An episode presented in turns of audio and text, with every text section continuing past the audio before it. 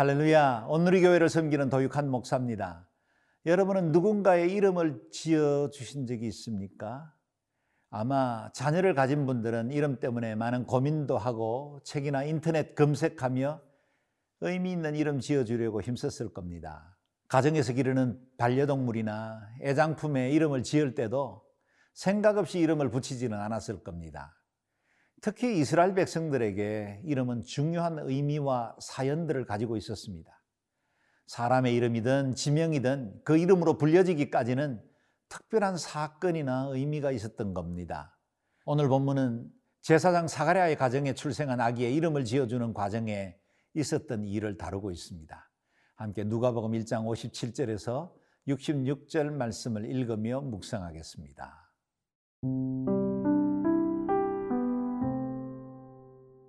누가복음 1장 57절에서 66절 말씀입니다. 엘리사벳이 해산할 기한이 차서 아들을 낳으니 이웃과 친족이 주께서 그를 크게 긍휼히 여기심을 듣고 함께 즐거워하더라. 8일이 되매 아이를 할례하러 와서 그 아버지의 이름을 따라 사가랴라 하고자 하더니 그 어머니가 대답하여 이르되 아니라 요한이라 할 것이라 하매. 그들이 이르되 내 친족 중에 이 이름으로 이름하니가 없다 하고 그의 아버지께 몸짓하여 무엇으로 이름을 지으려 하는가 물으니 그가 서판을 달라 하여 그 이름을 요한이라 쓰매 다 놀랍게 여기더라.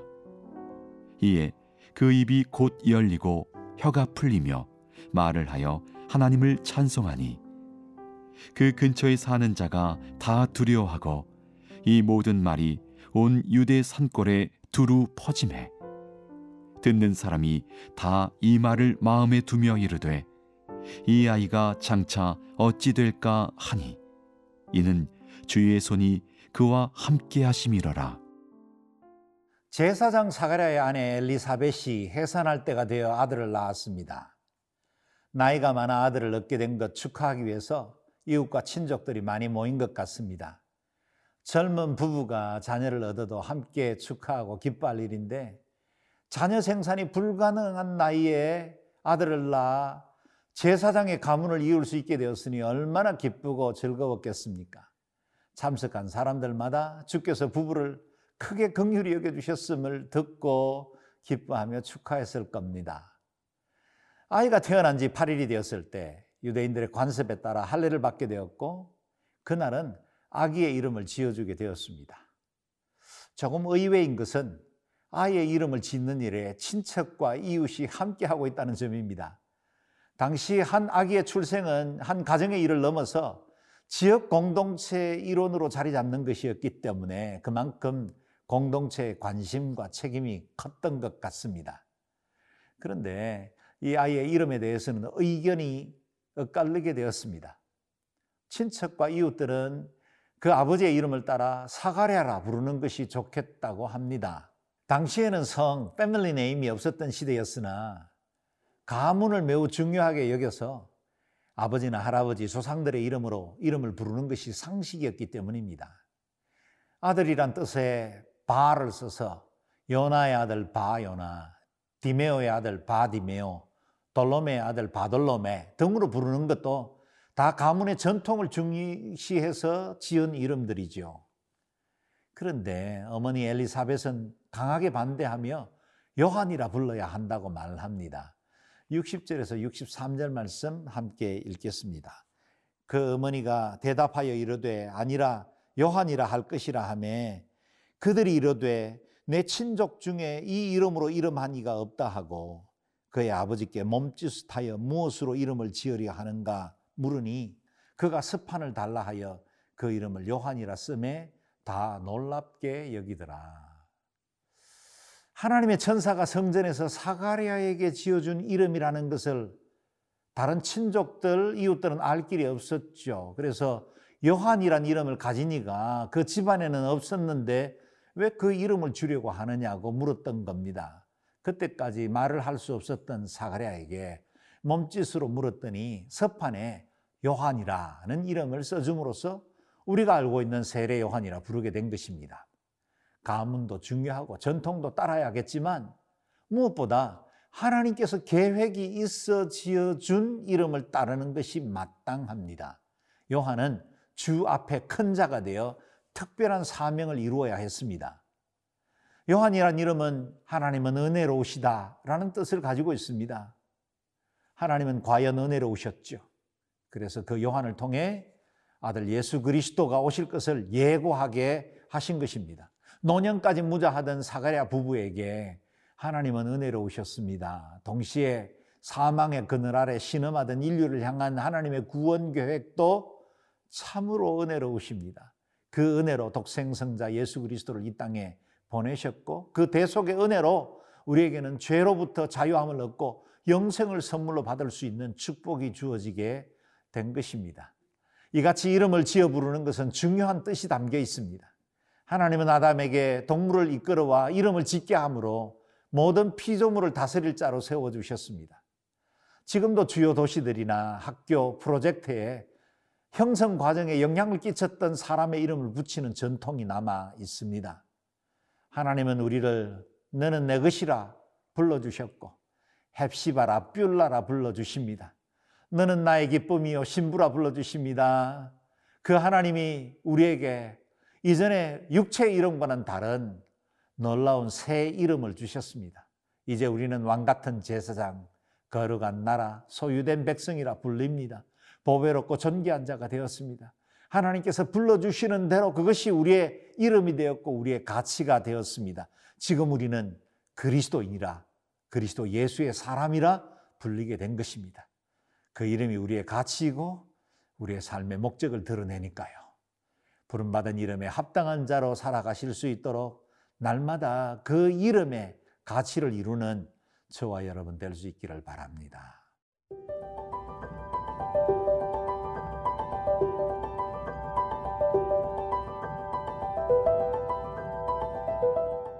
사가랴가 서판에 아이의 이름 요한을 쓴 직후 10개월 동안 닫혀 있었던 그의 입이 열리게 되었습니다.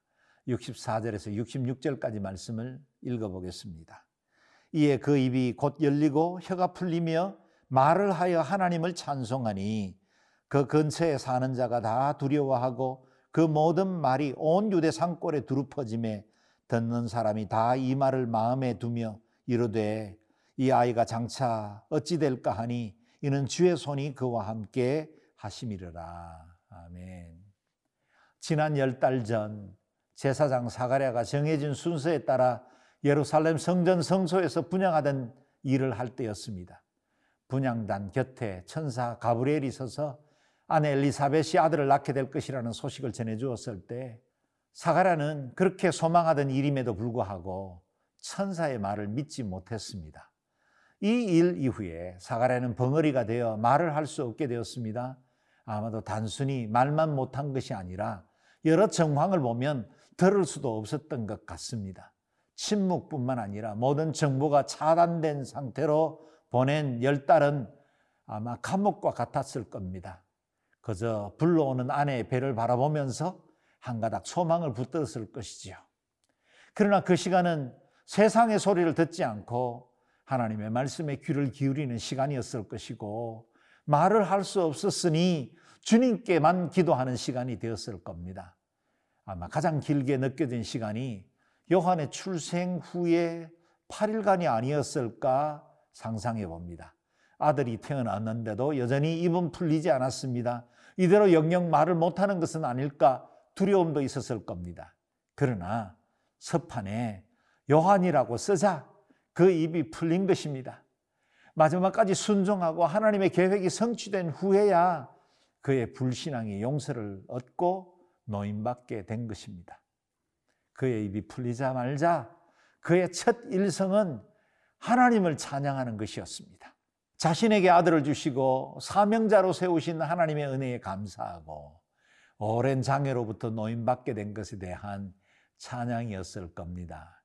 그렇습니다. 믿음은 기적을 불러일으킵니다. 하나님의 말씀을 순종할 때 회복과 자유가 임합니다. 부모들의 순종은 자녀들의 삶을 복된 길로 인도합니다. 우리 자녀들이 가문의 이름을 빛내고 가정의 소원을 이루는 것도 중요하지만 무엇보다 하나님께서 이 땅에 보내신 목적과 사명을 이루도록 도와주어야 합니다. 예수님은 세례 요한을 가리켜 여자가 낳은 자 중에 세례 요한보다 더 큰 이가 일어남이 없다라고 하셨습니다. 하나님은 우리 자녀들에게 고유의 성품과 사명, 은사를 각각 허락해 주셨습니다. 우리 부모의 바람이나 욕심보다 아이들이 자신의 삶에 주시는 하나님의 은혜를 드러낼 수 있도록 도와주고 주의 교양과 훈계로 양육해야 하겠습니다. 그리고 이 일은 사가랴와 엘리사벳에게도 소중한 영적 체험이 되었지만 그 근처에 사는 사람들과 유대 산지 곳곳에 하나님을 경외하는 마음을 갖게 만들어 주었습니다. 그리고 이 아이 요한이 장차 어떻게 쓰임 받을까 특별한 관심과 기대를 가지고 볼 수 있게 된 것입니다. 요한의 이름을 짓는 일조차 메시아가 오심을 예비하는 사건이 되었고 사람의 마음에 장차 이루어질 새 일에 대한 소망을 품게 한 것입니다. 사랑 여러분, 우리의 삶이 또 우리 자녀들의 생애가 주의 나라와 그 복음을 위해 요긴하게 쓰임받게 되기를 바랍니다. 우리의 삶의 모든 목적과 계획, 우리의 소망이 주의 일을 이루어 나가는 아름다운 일들이 되기를 축복하고 또 이 일에 아름답게 쓰임받는 복된 한 해가 되기를 바랍니다.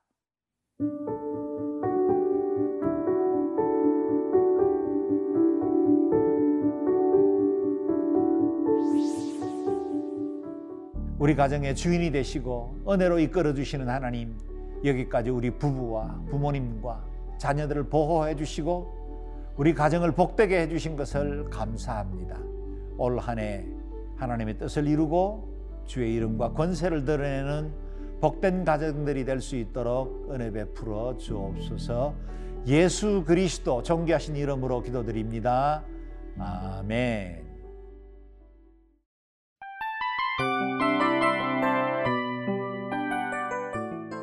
이 프로그램은 청취자 여러분의 소중한 후원으로 제작됩니다.